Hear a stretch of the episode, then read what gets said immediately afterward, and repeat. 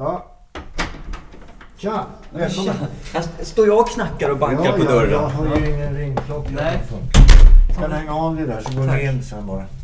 Fan vad häftigt. Är det här, Ja. är det här, är det här du bor alltså? Ja, men titta här. Den här bilden. Den har du tagit. Åh, Ja. en av mina favoritbilder. På kobben. En av mina riktiga favoritbilder. Varsågod. Häftigt. Men fan, här var det ju skitmysigt Ja, ju. ja. Och här. Det blev en tvåa med sängskåp för mig. Men du har ett sängskåp.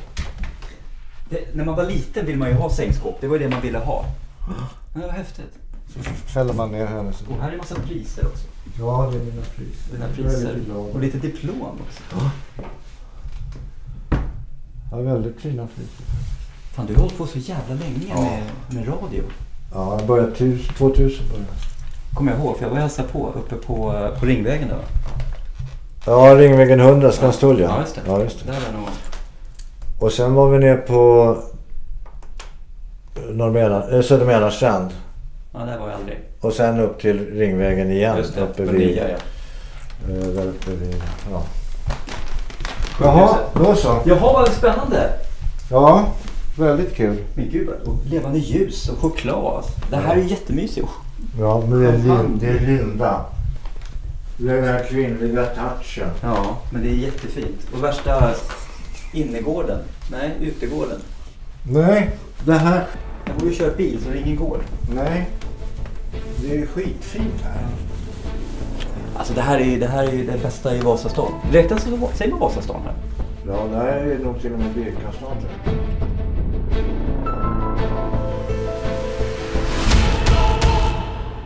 Okej, varsågod. Välkommen Martin Melin. Tack! Du, eh, börjar med en faktaruta här. Namn? Eh, Jan Martin Melin, tilltalsnamn Martin.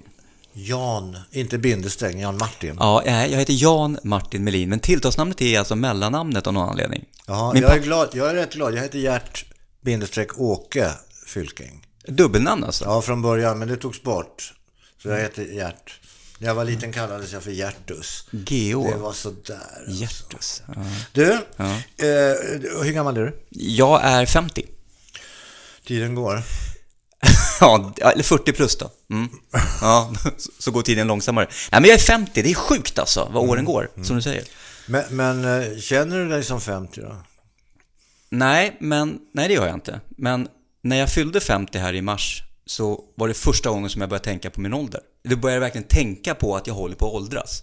För då började jag räkna, du vet, så här, antal somrar som man Ja, ja. ja, har kvar, man kan leka och lära. Ja, jag vet inte, det var första gången jag började tänka på det. Jo, men du, du har ju... eh, Tyvärr Martin, jag måste ju säga det eftersom jag själv vet. Du har mindre kvar Än vad jag haft. än vad du har haft. Ja, jag har väl det va? Eller, ja, eller, blir man hundra? Vad tror du? Nej, inte, inte, in, jo det kanske man blir.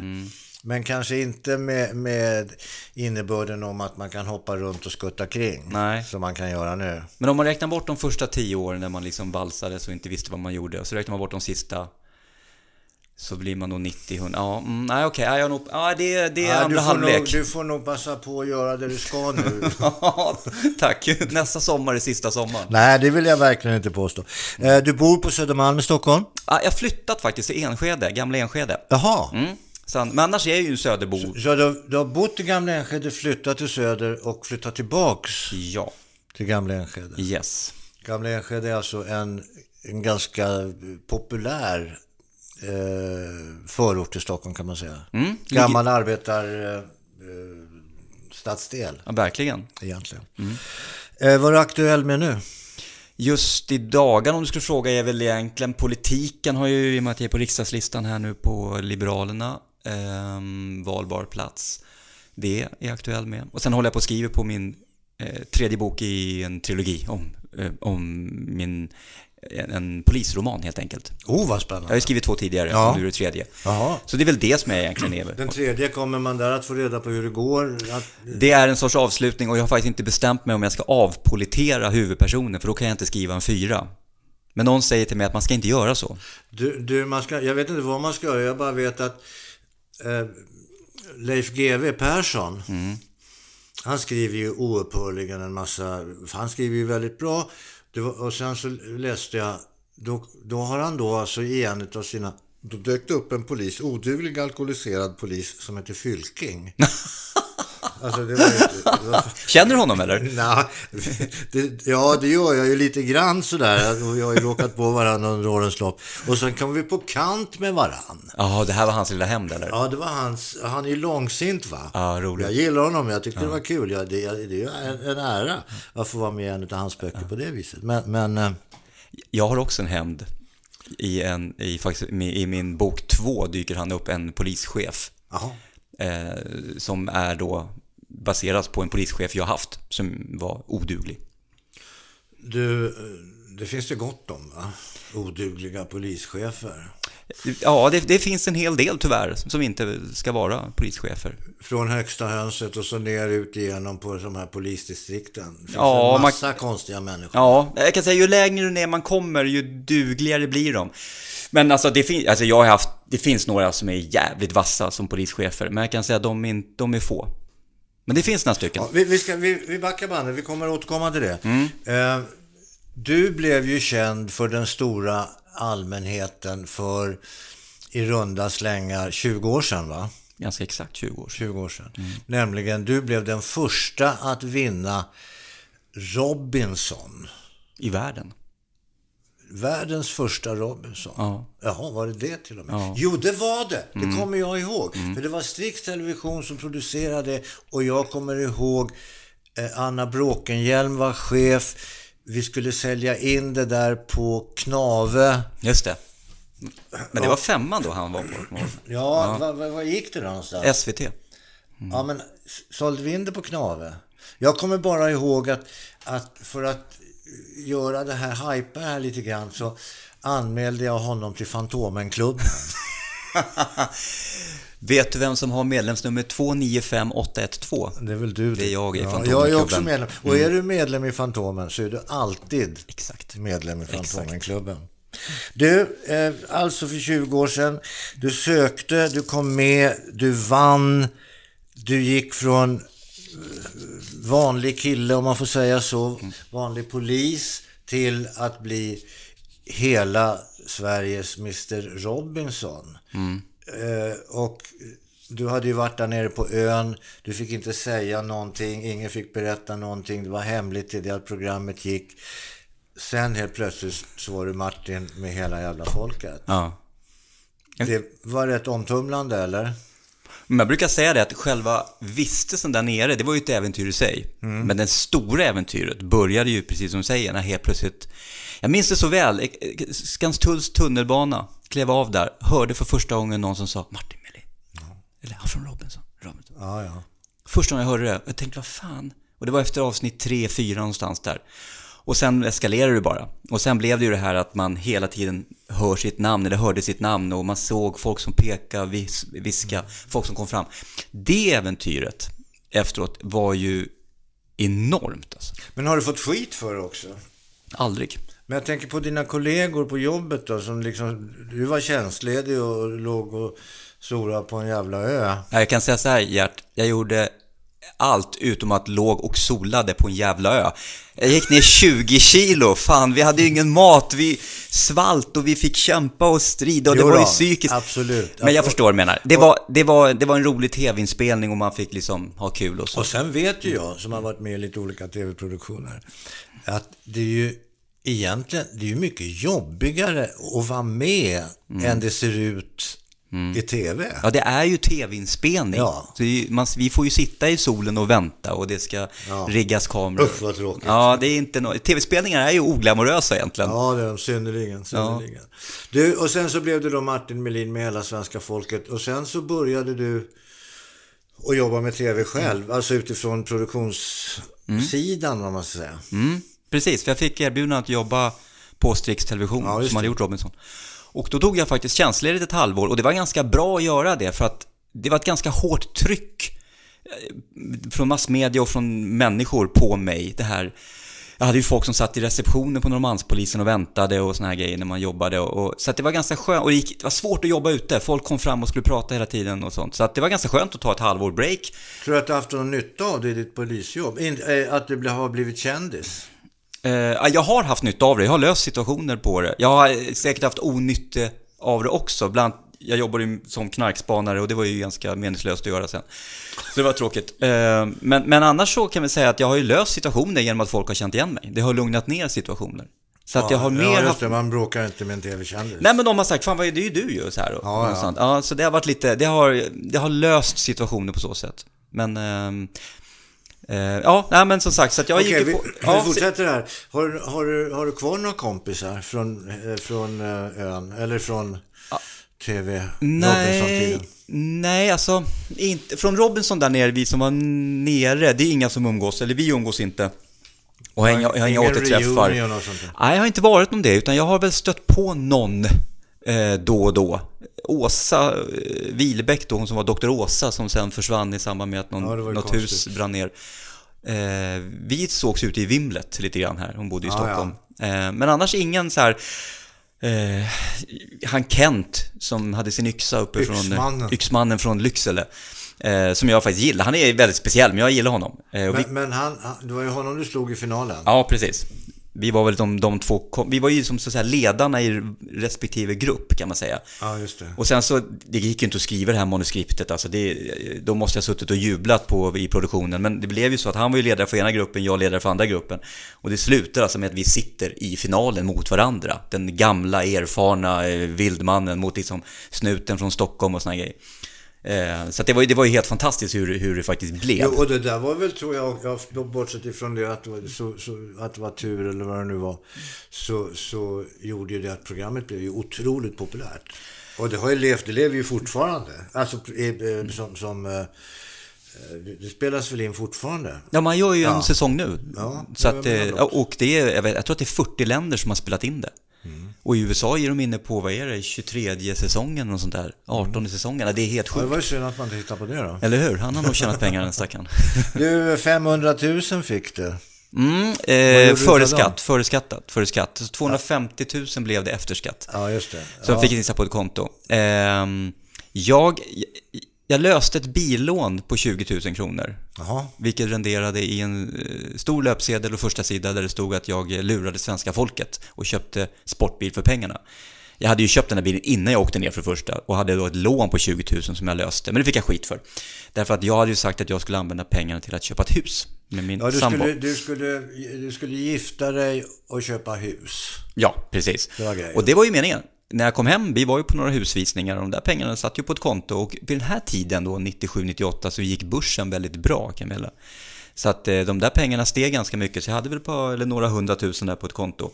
Eh, men sen tog det slut mellan henne och mig. Men jag använde pengarna till den tjej jag träffade ett par år senare och när vi köpte ett hus. Så pengarna gick till ett hus. Eh, Så att det var ju ganska, och 250 000 är ju inte jättemycket, men jag kan säga 1998-99 där så var det, rätt mycket. pengar. Var det, Ja, var det en miljon ungefär? Ja, eller framförallt om man skulle använda det till husköp så fick man ganska mycket för som en insats. Du, eh, media sa du. Mm. Svenska folket. Alltså hur, hur, hur kunde man få det till det att du lurade svenska folket? Därför jag hade suttit där i finalprogrammet och då var det så att de här som skulle rösta om vem av oss två som skulle vinna, de ställde frågor och så sa de så här, vad ska du göra med pengarna om du får Ja. dem? Och då, då hade jag haft min sambo nere på besök på ön under en sån här endagarsvistelse, ett Ja, ja. pris jag vann. Och då sa jag det så här att eh, om jag vinner så ska hon och jag köpa ett hus och då ska pengarna gå till det.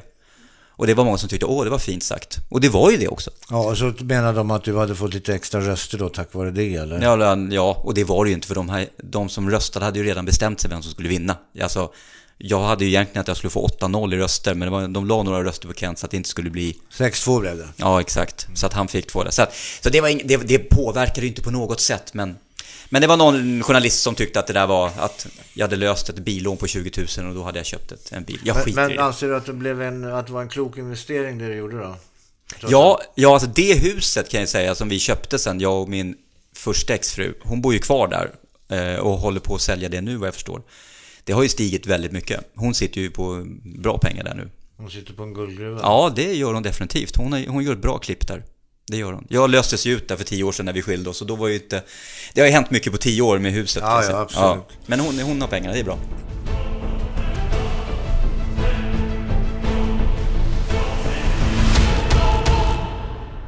Du, eh, för du, du, du, du, nämnde här alldeles för en liten stund sedan att du skriver ju också. Mm. Och skriver en bok som heter Coola pappor. Ja, första boken jag skrev, en pappabok. Mm. Är du en cool pappa? Numera är jag det. Numera det. Och med cool pappa, många brukar fråga vad är en cool pappa? En cool pappa för mig, det är en pappa som... Eh, man tar det här med faderskapet liksom för vad det är.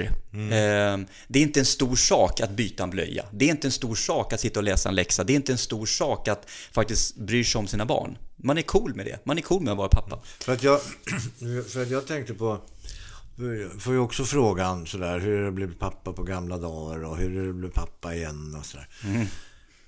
Och jag har ju x antal barn. Och alltså det tar ett tag innan man kan axla den här papparollen, föräldrarollen. Det tar ett tag innan man fattar vad man håller på med och vad det innebär.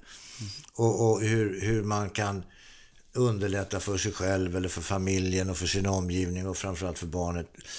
Alltså, vi, vi blir ju inte från början, eller jag i alla fall, vi blir ju inte skolade av våra föräldrar. Vi får gå lite hem, hemkunskap och lära oss att koka gröt får vi göra kanske.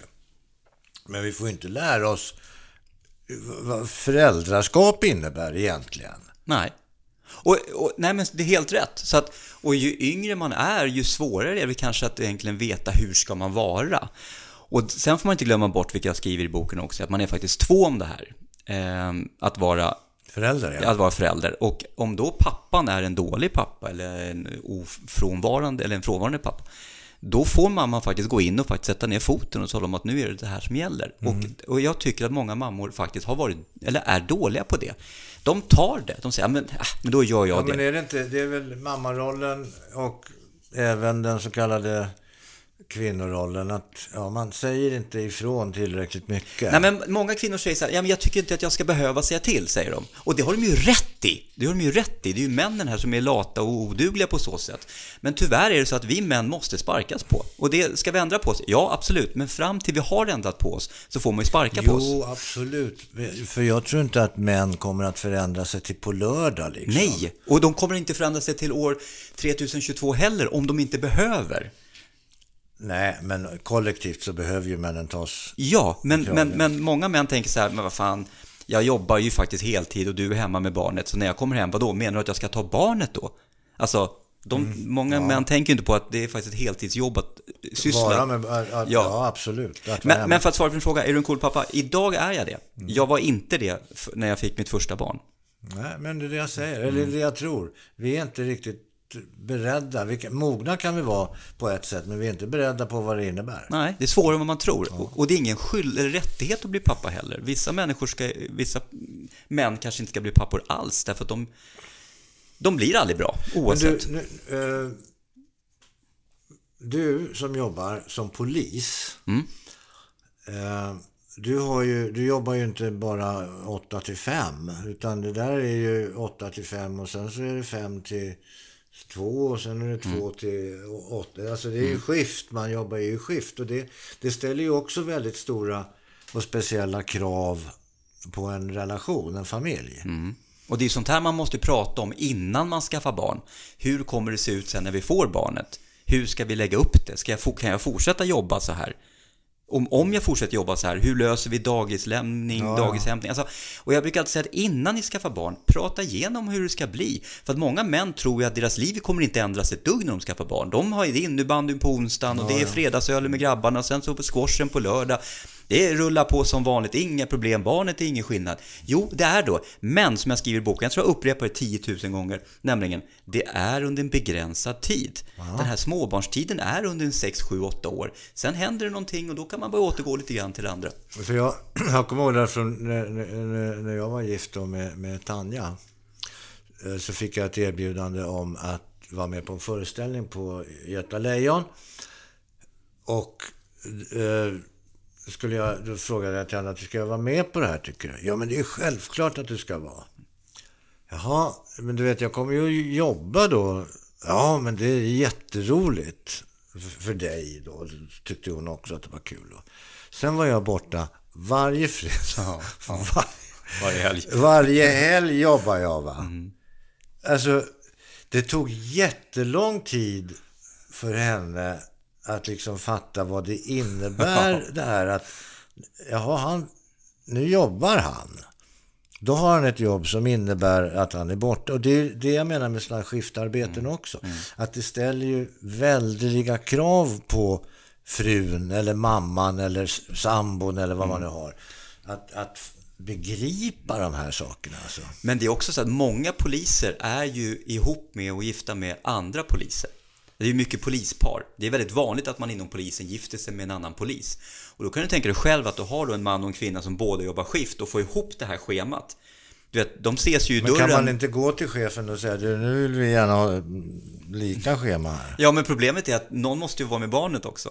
Ja, Båda kan inte jobba kväll eller Jag natt. tänkte inte på det. Nej, jag tänkte inte på det barnet. Du vet, alltså, de, de möts ju i dörren då på onsdagar och sen så Ja, har de ja. kanske eventuellt var tredje söndag ihop. Så att det, det, alltså jag hör ju mina kollegor som har det så. Alltså de pusslar ju något så in i helsike. Och sen så kommer det plötsligt chefen och säger att du måste jobba extra på söndag.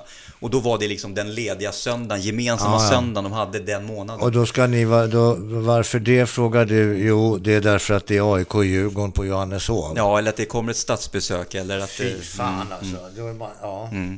Du, eh, det här att vara polis, om du nu är gift med en polis eller inte gift med en polis. Att vara polis innebär ju trots allt vissa det är ett riskmoment inbyggt i det där. Eh, ibland tvingas ni köra oerhört fort och farligt eh, därför att det är en, en, en utryckning.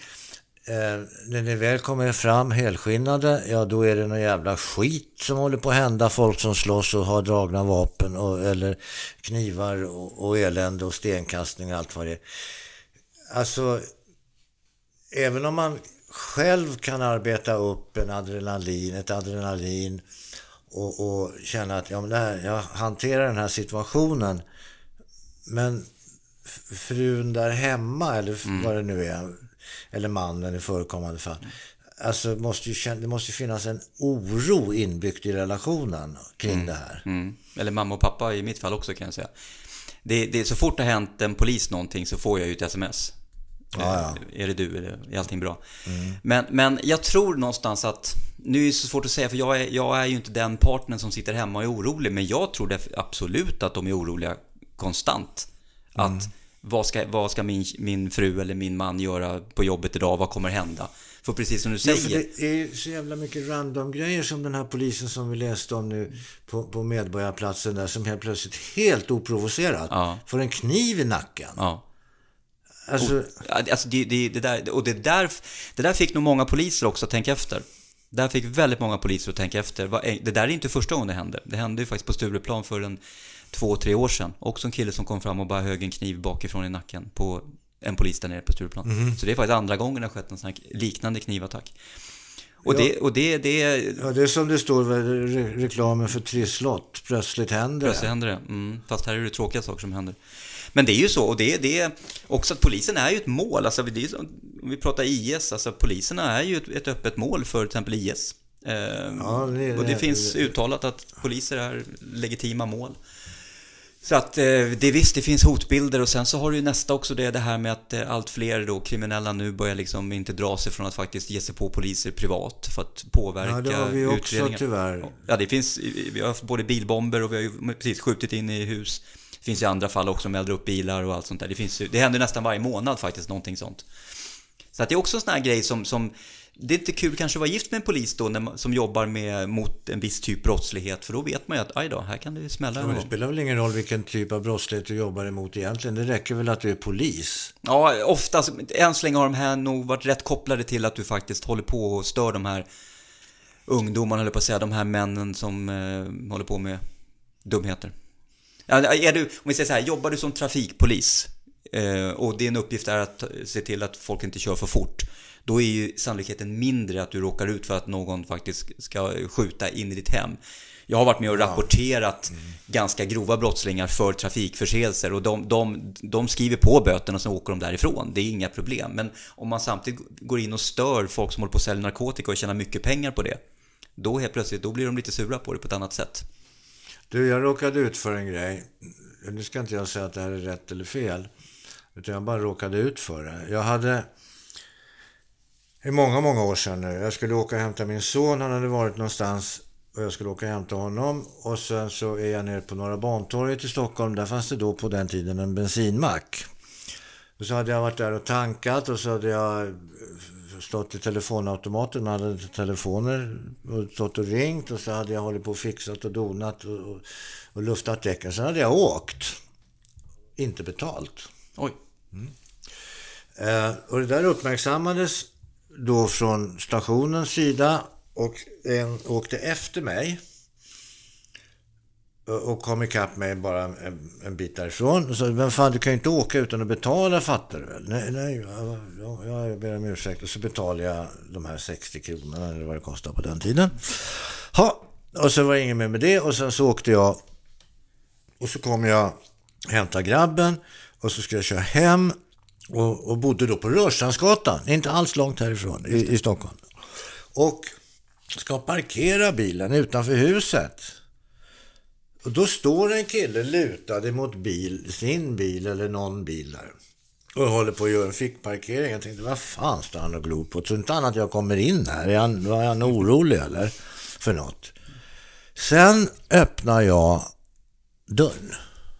Så, för att kliva ut. Så här, vänder mig ut så öppnar dörren. Då står han så här med en revolver. Oj. Och en polisbricka. Ja. Jaha, tänker jag. Och bak sitter ju min grabb med rätt stora ögon och är fem år och tittar vad i... Eh, ja, men så, ja, det måste ju vara något som har hänt här. Jag, jag förstår inte vad det är riktigt som... Men kan, ska, jag bor ju precis här. Kan jag få gå upp med honom? Så kan vi väl diskutera det här sen. Och jag fick lämna ifrån mig körkortet och jag gick upp med honom, kom ner. Då visade det sig att de hade ringt från bensinstationen och sagt att jag hade stuckit därifrån. Mm. Utan att betala. Jaha, sa jag, men jag har betalt. Mm. Jaha, har du? Ja, det har vi inte fått någon uppgift om. Ja, nu åker vi ner till bensinstationen. Jaha, så åkte vi iväg. Jag sa, det var ju jävligt olustigt det här. Och så kommer vi ner till, till, till eh, bensinstationen. Ja, men där var ju han, så jag pekade på en kille. Det var, det var ju han jag betalade till. Ja. Ja, då steg polisen fram till den här killen och säger du, du, du har ju tagit emot 60 kronor här, påstår han. Ja, jag har glömt att säga det. Hur fan kan du säga att du har glömt att säga det? Fattar du inte hur det går till här i världen? Och han blev ju utskälld så in i helskotta va. Jaha, och så bad polisen om ursäkt så körde de hem mig. Och sen så, så sa han så här. Ja, du kanske undrar lite varför jag kom med ett vapen i handen. Ja, så ja, det gör jag. Ja, men du vet, jag tänker så här. Att jag är hellre den som har ett vapen i handen än att bli mött av en som har ett vapen i handen. Mm. Mm. Det här är alltså för 35, 40 år sedan. Mm. mm. Skulle det, det skulle inte funka idag va?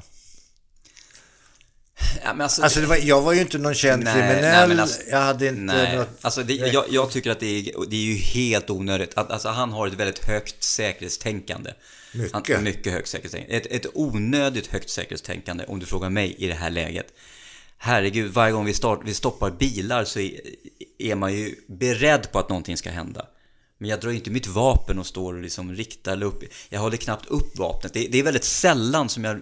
Jag lägger handen på kolven ibland när jag vet att det i den här bilen finns folk som brukar ha vapen eller brukar vara, vara våldsamma. Då kan jag ha handen på kolven för att vara, tjäna den där tiondelen kanske. Men, men alltså att dra upp och liksom ha ett sånt säkerhetstänk, nej. Och för en sån skitgrej som ett, ett, ett, ringa stöld eller snatteri som det hette förut. Alltså ja, det, det, det, är ju en skitgrej liksom. Det är så här, och jag kan säga att jag har varit med flera gånger, kanske en, jag kan ha varit sju, åtta gånger kanske, då jag har stoppat bilar där de har glömt, där det är så uppenbart att de har glömt att betala. Mm. Lika många gånger har jag ju stoppat bilar där de har dragit och det de skiter ja, ja, pröjsa. Ja. Men man får ju en känsla, vad är det här för människa, vad är det för typ av liksom... Ja, mm. och då är ja, bara... jag, blir, jag bara blir förvånad för... Eh, Det är ganska traumatiskt också. Ja, men jag, jag, jag respekterar den där killen. Alltså, han vill inte råka ut för någonting. Nej. Jag- Men, ja. men man kan inte gå och vara så på tårna konstant, om han nu tänker så. Jag tycker att du kommer ju bränna ut om du konstant går runt och tänker att alla kommer dra ett vapen mot mig. Du, det där, jag, det hände ju annan tokig jävla grej också. Jag hade åkt eh, på Värmdövägen. Och så hade jag väl stannat för det låg en, en, som en, en rulle där med en sovsäck. Så jag stannade och plockade upp den där sovsäcken. I den sovsäcken så var det en pistol som var inrullad i sovsäcken. Oj. Ja, oj, tänkte jag också. Så jag körde hem familjen. Tänkte, den här vill ju inte jag ha, pistol. Nej. Så jag åker ner till Norrmalms polisstation. Och, och, och så sätter jag, så blir det ju min tur då. va. Och sen så går jag fram, så är det ju en polis där. Ja, så jag, jag skulle bara berätta, jag hittade den Och drar fram och drar fram pistolen. Och de slänger sig ner på golvet. Och jag bara släpper allt vad jag har. Och, alltså så dumt. Det var ju väldigt Ja, korkat gjort. ja, mindre lämpligt. Jag kunde ju ha blivit skjuten där. Ja, absolut. Absolut. Du ser. Men, ja, men du lärde dig någonting av det där? Ja, Så absolut. nästa gång du hittar en pistol så... Ja, ja, nästa gång så skulle jag lämna ett gevär på Sollentuna stationen. Ja. Eh, ett, eh, vanligt- ett jaktgevär.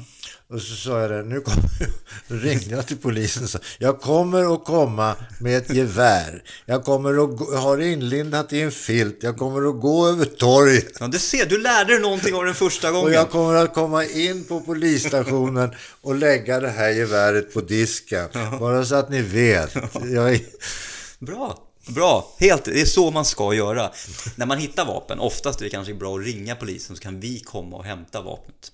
Ett tips till allmänheten. men men det, är mycket vapen i omlopp. Ja, men det är, framförallt är det väldigt mycket legala vapen i omlopp också. Folk som har liksom licenser för att tävlingsskjuta eller hålla på. Och jag, jag, jag, Och jägarna framförallt alltså med gevären. Så att det får inte glömma bort heller. Men, men visst är det mycket illegala vapen. Oj, oj, oj. Ja, ja. Ja, men sen är det ju alla de som, som ska upprätthålla lag och ordning i, i de av polisen glömda områdena, hela Norrland och Västernorrland och Jämtland. och- De har ju också vapen hemma. Mm, grannsamverkan där uppe är beväpnad. Brukar jag säga. Mm. Ja, men det är ju så. Ja, men så är det ju. Så är det ju. Det är läskigt. Det är inte bra. Ja, men de har ju legala vapen. De har ju ofta jakt... Men de har ju inte rätt att använda de vapen när de åker ut på inbrottslarm hos grannen. Vilket jag tror att de gör, vissa av dem ändå i alla fall. Jo, men ännu har inte det här hänt någonting va? Med, eller? Nej, jag vet inte om vi har haft någon... Jag vet, inte- det har ju säkert hänt att någon har skjutit... Jag, tror Jo, det händer, det- jag tror det händer mycket där uppe som man inte får veta om vi säger så då. Det hände en grej. Det var ju någon gammal... Det var en äldre man. Han hade ju skjutit två killar. Ja, just det. Han friades väl va? Ja, eller om han fick väldigt lindrigt straff. Ja, just det. Just det. För, för de hade ju trakasserat honom. Stämmer. Och, och, och han hade ju jaktvapen. Men jag kan tänka mig uppe där i Norrland någonstans. Eh, Norrland generellt, folk hatar när man säger det. Norr om Gävle. Norr om Gävle någonstans uppåt, där det inte finns så mycket poliser. Det går ett inbrottslarm i, i eh, bilahandlaren. Och han får larmet till sig själv, han vet det är ingen polis som kommer. Ja, men det, han tar jaktbössan, vet, lägger i bilen och så åker han dit. Ja, det är klart. Ja, och sen så kanske han... Men har man märkt det där att det har blivit fler som har blivit intresserade av sådana pistolskytteföreningar och sånt också så att de kan ha revolver hemma? Gre- Grejen är så här att faktum är att det ska de ha en eloge för. Många av de här skytteklubbarna är jäkligt noga med vilka de eh, låter bli med, eller som får bli medlemmar. De sköter det ganska bra. Jag tycker de sköter det bra. Eh, Men du, nu, nu är det ju inte bara den typen av vapen. Nu kommer det ju in automatvapen, det kommer in handgranater, Mm. det kommer in riktiga kulsprutor och granatgevär. Det kommer ju in tung ammunition. Ja, och det är, där, det är där problemet ligger. Det är ju inte att folk har liksom 9 mm handeldvapen, utan som du säger, det är automatvapnen som är problemen. Det är ju de som ställer till problem. Och de, i och med att de skjuter ju igenom polisbilar, de skjuter igenom skyddsvästar, de skjuter, alltså det, det är ju enorma, en enorm kraft i de här vapnen. Och det är de man måste få åt. Och problemet som jag tycker är att allt för länge har det varit alltså för, för låga straff och för låg liksom, symbolvärdet på att har du ett vapen så ska du, då, då åker du in. Det, ja, det, jag tycker också Mm. det. Istället för att alltså, de, tar, de tar vapnet och så släpper de iväg killen. Ja, nej, det är helt vansinnigt. Det, du ska i fängelse på en gång. Du, när man, som nu varje dag i tidningen här så är det ju då våld, det är mord, det är, ja, man misstänker mord. eh, Det är en massa sådana där saker. Och så ser man ett signalement. Ja, han hade en röd jacka på sig. Vad är det för jävla signalement? Ja, men jag, brukar, jag jobbade själv ett tag på ledningscentralen här i Stockholm och då ringer ju pressen och frågar Hej, ja, det har skett någonting, ni letar efter någon, ja, hur ser han ut? Och ofta kan vi inte berätta hur personen ser ut därför att vi ska ju prata med vittnen sen som eventuellt ska peka ut en person. Om jag säger då att ja, han såg ut som Gert Fylking och hade röd jacka och sen gör man en fotokonfrontation och sen då kommer ju folk peka ut den som ser ut som Gert Jo, Fylking. men om de är ute och letar, får man inte säga svart eller vit då? Ja, du menar om personen? Ja. Jo, men det säger vi stenhårt. Alltså, det är, jo, jo, jo, det finns inga problem att säga att, att eh, som vi säger, han ser... Det, det, det som är känsligt hos vissa människor är när man säger att en person ser svensk ut. För idag kan ju en person som är citat svensk se ut hur som helst i princip. Eh, så det, det får vi, ska vi egentligen inte säga. Men om jag säger till dig så här att ja, det, rånaren han var, han, var, han var svensk, han hade en blå jacka och gröna skor. Då får du, och, han- och, och han hade blont hår som stod rakt upp. Då får du upp en bild. Men om jag säger så här, det var en kille, han hade arabiskt utseende, en blå jacka, gröna skor. Då får du ett annat utseende. Båda två kan vara svenskar. Ja, det kan de vara. Ja. Ja. Men vi säger mörkhyade, säger vi. Vi säger eh, afrikanskt ursprung. Vi säger asiatiskt Jo, ursprung. men det är väldigt sällan sånt där står i tidningarna sen. Ja, men det är ju, det är ju inte Upp polisen. tidningarna. Ja, det är ju inte polisen. polisen. De gånger polisen går ut med signalement, då är vi ganska tydliga med vad, vad, vad, hur personen ser ut. Du, vad tycker du om det där då? Eller vad tycker, det måste du väl ha pratat om på polisen? För jag blir oerhört irriterad på sånt där. När man till, till exempel tittar och man läser om en, eh, ett pågående våld eller det har hänt någonting eller det är sådär och det är fruktansvärt och man jagar och polisen är ute och söker. Vet du mer? Hör av dig till oss på Aftonbladet. Mm. Alltså jag, Om du vet mer om händelsen. Det där är ganska är irriterande det för att de också. betalar då eller vad fan är det frågan om? Framförallt är det ju sådana här mobilka- eller filmer när folk har filmat. Folk filmar ett rån eller de filmar ett Ja. brott och sen så skickar man inte det till polisen eller ger det till polisen utan man skickar det till Aftonbladet och så får man eh, x antal kronor. Och, den där, och sen så kan Aftonbladet ofta, nu vet jag inte hur det går till, men jag kan tänka mig att Aftonbladet säger till, till polisen att ja, det är klart att ni får ta del av det här. Eh, för de köper väl rättigheterna till den här. Jag vet inte hur det funkar. Men man hade varit, det hade varit ganska klädsamt om man hade skickat det direkt till polisen istället, istället för att Jo, skicka det till det media. jag tycker. Mm. Och, sen, och sen tycker jag att polisen, den här, när man ska ringa, vad är det där numret man ska ringa? 15? Nej. Något tipsnummer nej, nej, nej. Ring polisen och sen är det, 114 14? ja just det, Mm. man kommer ju aldrig fram. Nej men det är en kvarts väntetid där brukar jag säga. Det är som Försäkringskassan. Ha, har man bråttom får man ringa 112. Jag har själv suttit i 114 14 och det, det ja då får man, det, jag tycker att det borde vara som, att det här, vi ringer upp dig när vi, har, när vi kan och det kommer ta 15 minuter. Ja, det där, för, ja. Man får inte ha bråttom om man ska ringa polisen. Nej, får Då är det 112. Eh, Nej, men det kan vara bråttom. Det är ju därför man ringer polisen. Och Men då, ringer, då är det 112. 112 som gäller och det ska man ringa så fort man känner att här behöver jag ha en polis som kommer nu. Då är det 112.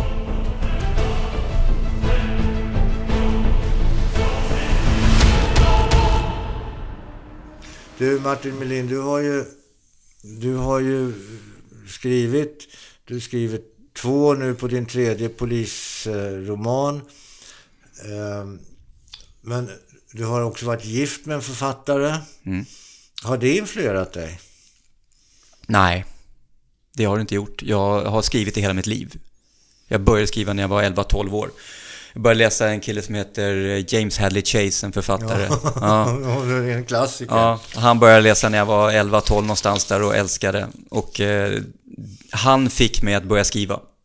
Eh, Roligt. Ja, han var ju, han var ju britt, men skrev om, om eh, mycket i Florida, eh, poliserna, och det var ju rånare som gjorde hit och dit, och korta romaner, så här 200 sidor, 250 sidor kanske, Perfekt. max. Ja, visst. Kioskdeckare som det hette på den Ja. tiden. Mm. Han fick mig bara skriva, eh, så det har jag gjort, så att jag har alltså hemma manus ifrån att jag är 14-15 någonstans, som är Ja, skrivtekniskt naturligtvis inte bra, men storymässigt ganska hyfsat Men det är faktiskt. väl bara att Damma av. damma av och Ja. med en... Med, alltså när du har blivit äldre så har du ju lärt dig tekniskt hur du ska gå tillväga kanske. Och, Ja, men alltså jag har nog säkert en, eh, jag har nog 50 manus hemma själv som på senare år som inte har blivit någonting mer än 10 sidor.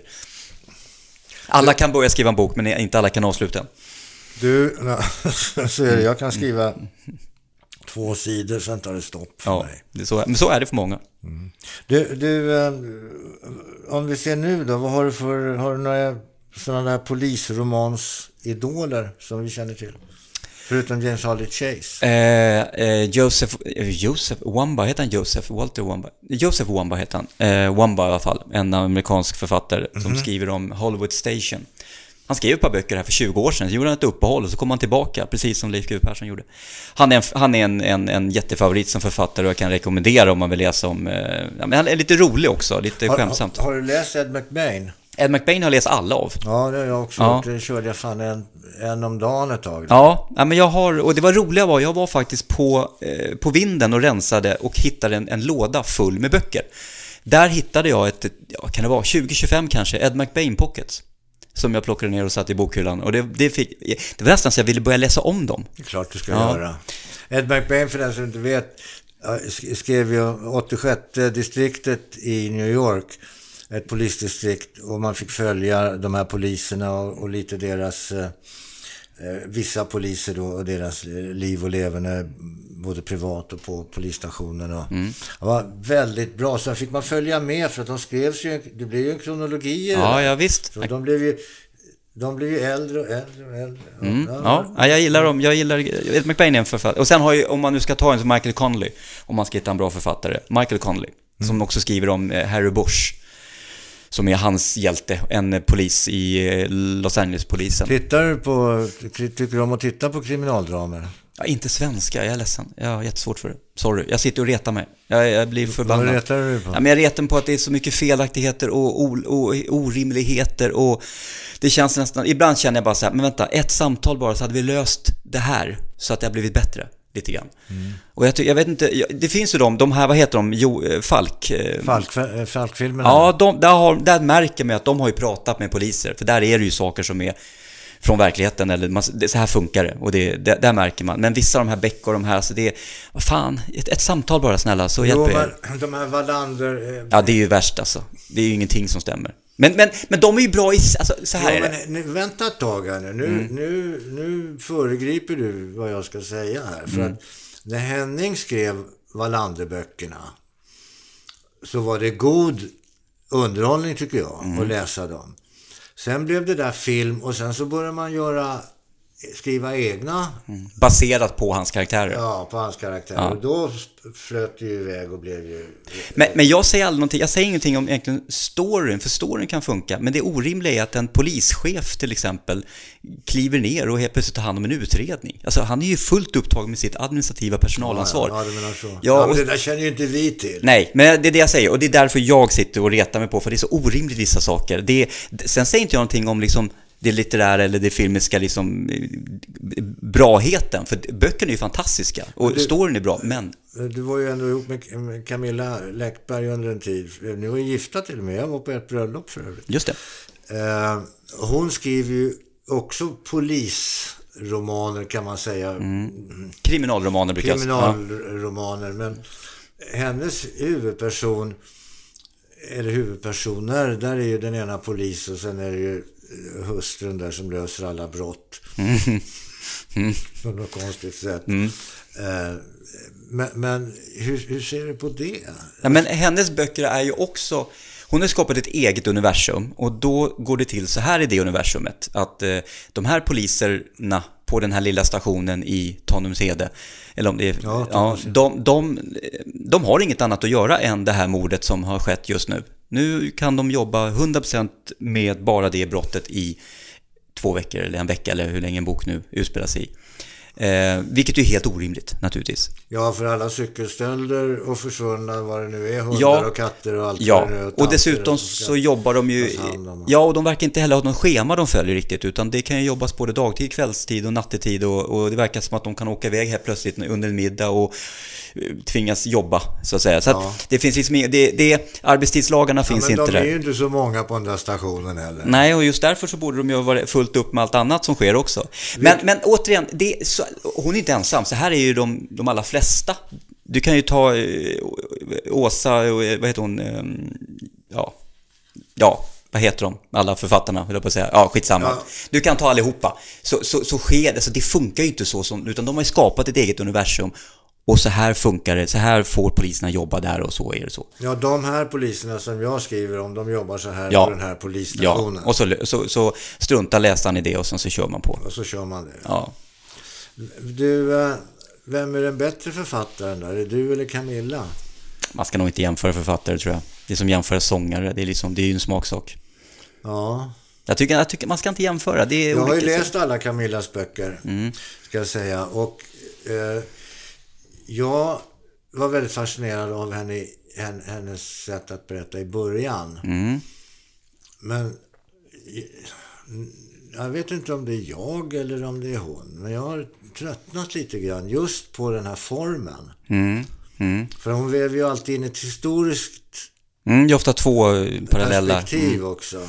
Att, som då sen visar sig ha med det här i allra högsta grad att göra och allt vad det är. Mm. Det vävs ihop på slutet där. Ja, mm, nej. Mm. Jaha, men du då som skådespelare? Som skådespelare, eller författare, som skådespelare. Nej, nej, men jag tänker nu som skådespelare Ja. här. Du, du, du har ju ändå... Alltså att vara skådespelare, Mm. det är ju inte att vara någon annan. Utan det att vara skådespelare är ju att vara sig själv fast i en annan Roll. situation. Ja, okej, intressant. Ja. Är det. Det är Ja. att vara skådespelare. Ja, så att intressant. du får...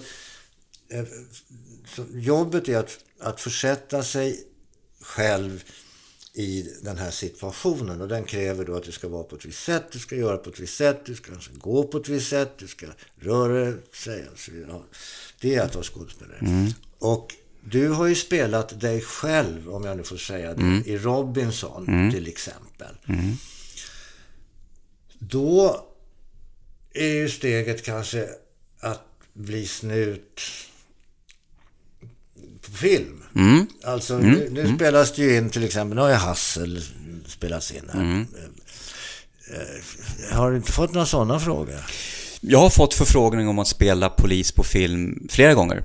Och jag har sagt nej varje gång. Därför att jag har sagt att eh, polis är jag på riktigt. Och om man möter mig i polisuniform så ska man veta att det här är på riktigt. Det här är äkta. Att det inte pågår en inspelning? Exakt, till exempel.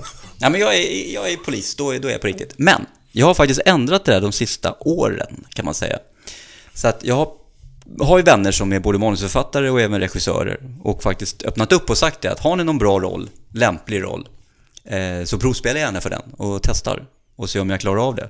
Jag tror att jag skulle klara av att leverera även då påhittade Ja, repliker men kom som polis. då ihåg det att du ska inte vara någon annan. Nej, utan mig själv. Du ska vara dig själv, men situationen kräver att du måste göra på ett eller annat sätt. Mm.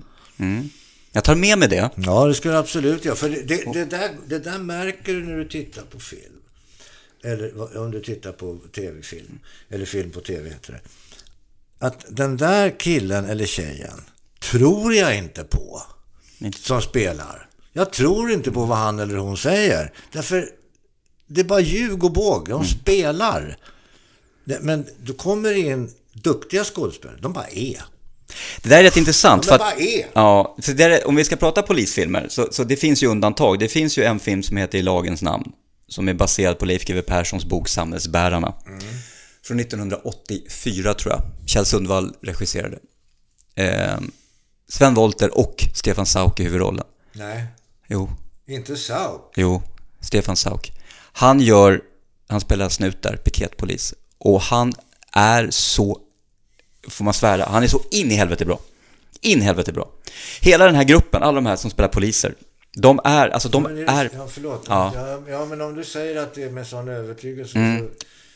Han är, det, jag har sagt det här till honom ett par gånger när jag träffat honom. Alltså han, det är den bästa rolltolkningen av svensk polis någonsin. Men han är ju duktig. Absolut. Stefan Sauk är jätteduktig för han kan det där jobbet. Ja, men samtidigt, bara för att man är duktig skådespelare behöver inte betyda att man då kan spela polis duktigt. Man kanske är jätteduktig på att spela eh, författare eller spela liksom konstnär eller någonting. Men han, det är den bästa tolkningen som en skådespelare har gjort i Enligt Sverige. dig, ja. Enligt mig och jag vågar skriva, skriva under på att de allra flesta poliser. Men sen har du, sen har du en kille till eh, i det här sammanhanget. Du nämnde Kjell, Kjell Sundvall va? Det krävs också att du har en bra regissör. Absolut, som kan plocka fram det här ja. Du eh, hade ju Stefan Sauk här. Eh, Han har ju varit med här i Hjärtsvärd. Jaha, vad roligt. Ja, vad kul. Och eh, det är en, en... Han är väldigt speciell alltså. Mm. Ja, det är han. Han är... Det är han. Ja, man blir förvånad när man pratar med han gör, han, han gör så mycket som vi inte vet. Han är spännande på det viset. Alltså, kanonkille. Du, eh, okej, så att du, du är ledig om det är så att... Eh, Om det är någon som kommer och säger Hej Martin, här har du ett, ett manus, läs, vad tycker du? Vi vill att du gör det här och det här. men du, jag har ju kontakt med, med lite sådana här rollbesättare och sånt. Ska jag tipsa om dig då? Ja, tips om det, men det är bara som polis, för ingenting annat. Du, men du är ju snygg. Du skulle kunna vara första älskare också. ja, om det är en bra hångelscen kanske. Ja, och det, att hångla på film, det är ju inte så, det är inte det lättaste. Det. Ja, det är inte det va? Nej.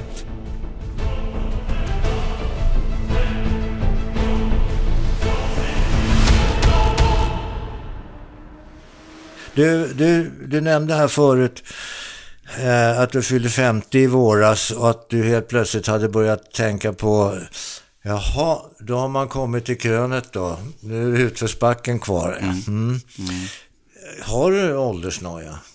Nej, jag har aldrig haft åldersnoja eh, egentligen. Jag har aldrig varit rädd liksom, för döden eller jag har aldrig varit rädd för att liksom, åldras fysiskt eller någonting sånt.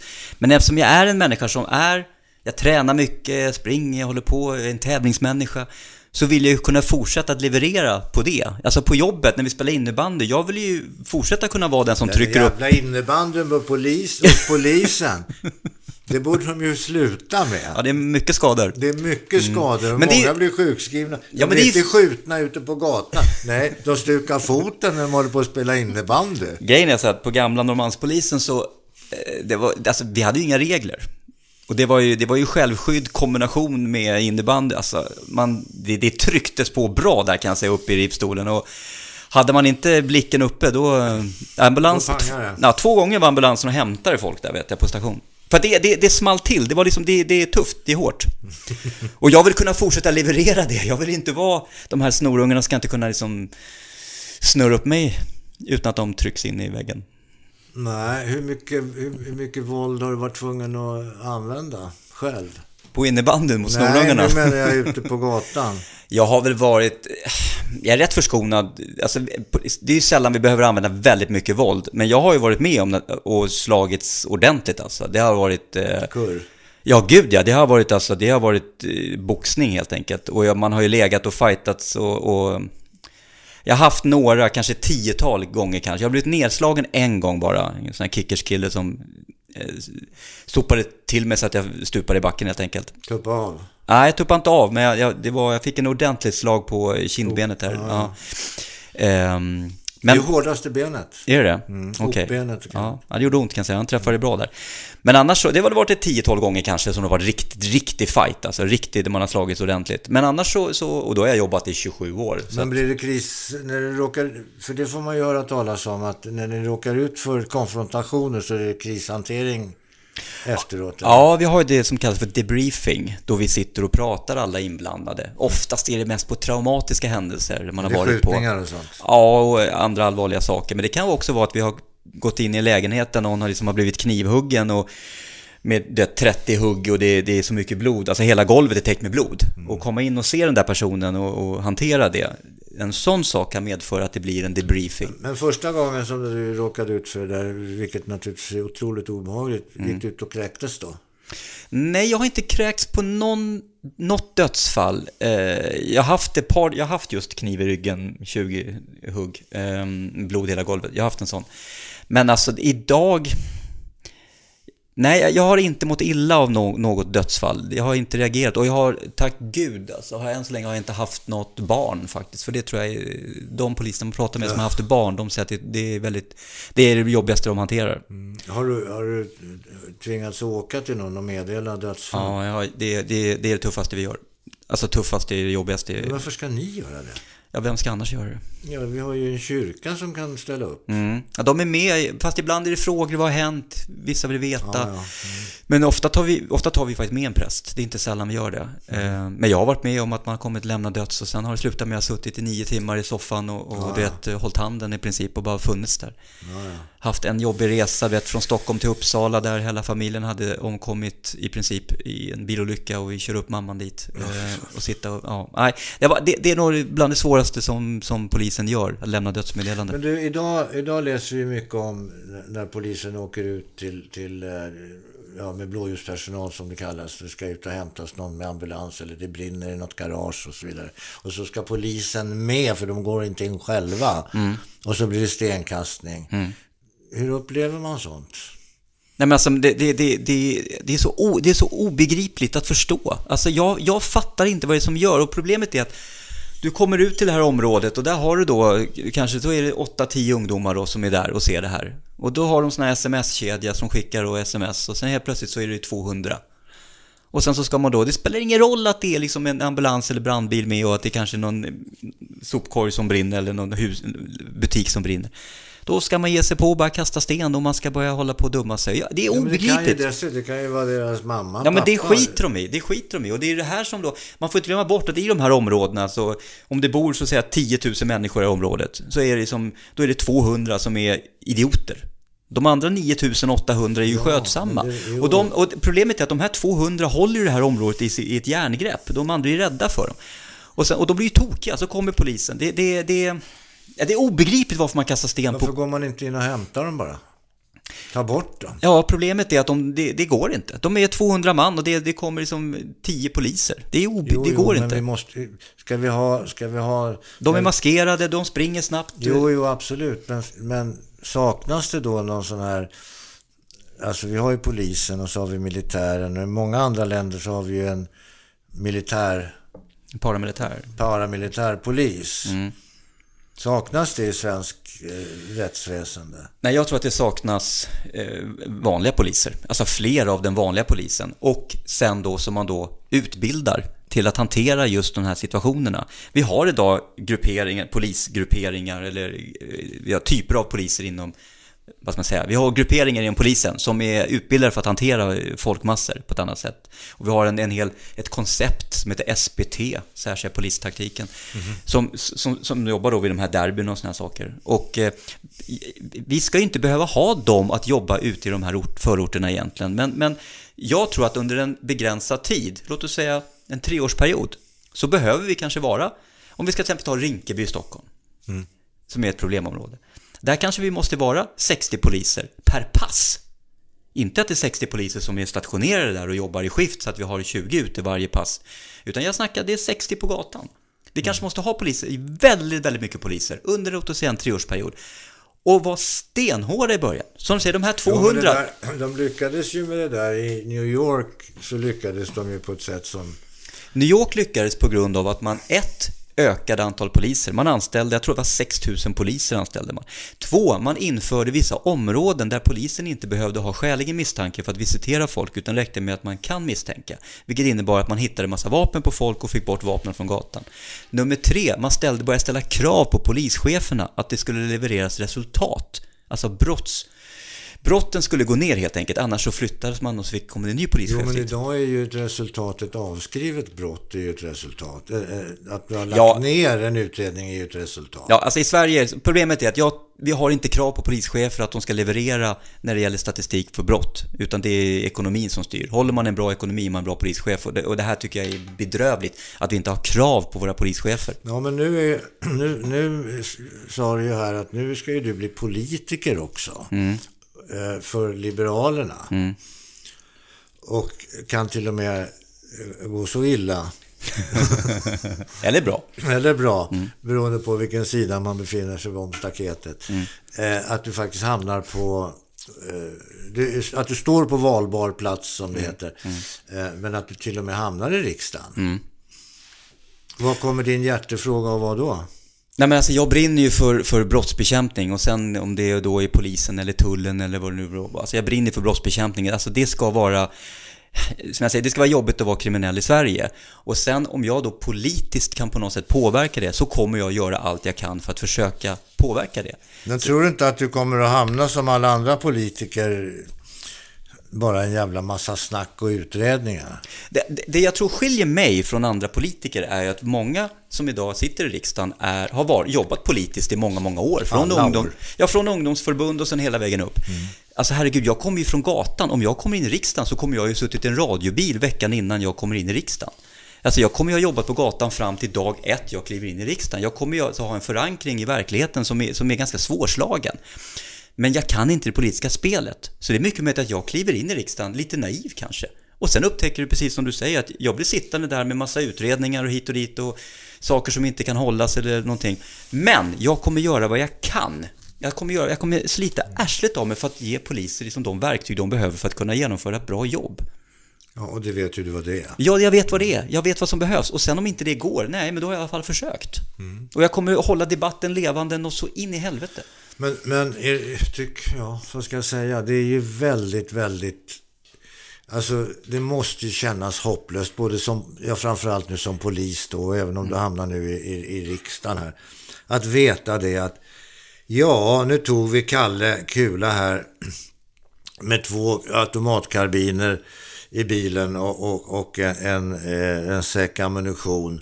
Nu tar vi det utav honom, sen får han gå hem. Mm. Nu, nu håller man ju på äntligen, mycket tack vare Liberalerna, håller man ju på att se över det här nu, att, alltså att det ska bli mycket mer, det ska bli, man ska skärpa helt enkelt lagstiftningen när det kommer till grova vapenbrott. Det vill säga du blir automatiskt häktad och du i princip går direkt till fängelse om du nu fälls för det här brottet. Inte ja, men det för... är ju det. Alltså, jag läser om det där. Nu var det någon mördare som jag läste om. Han hade skjutit ihjäl två stycken. Mm. Nej, säger han bara. Jag har inte gjort det. Jag var där i ett helt annat syfte och det var en massa andra människor där. Jaha, då har han blivit dömd till livstid för detta.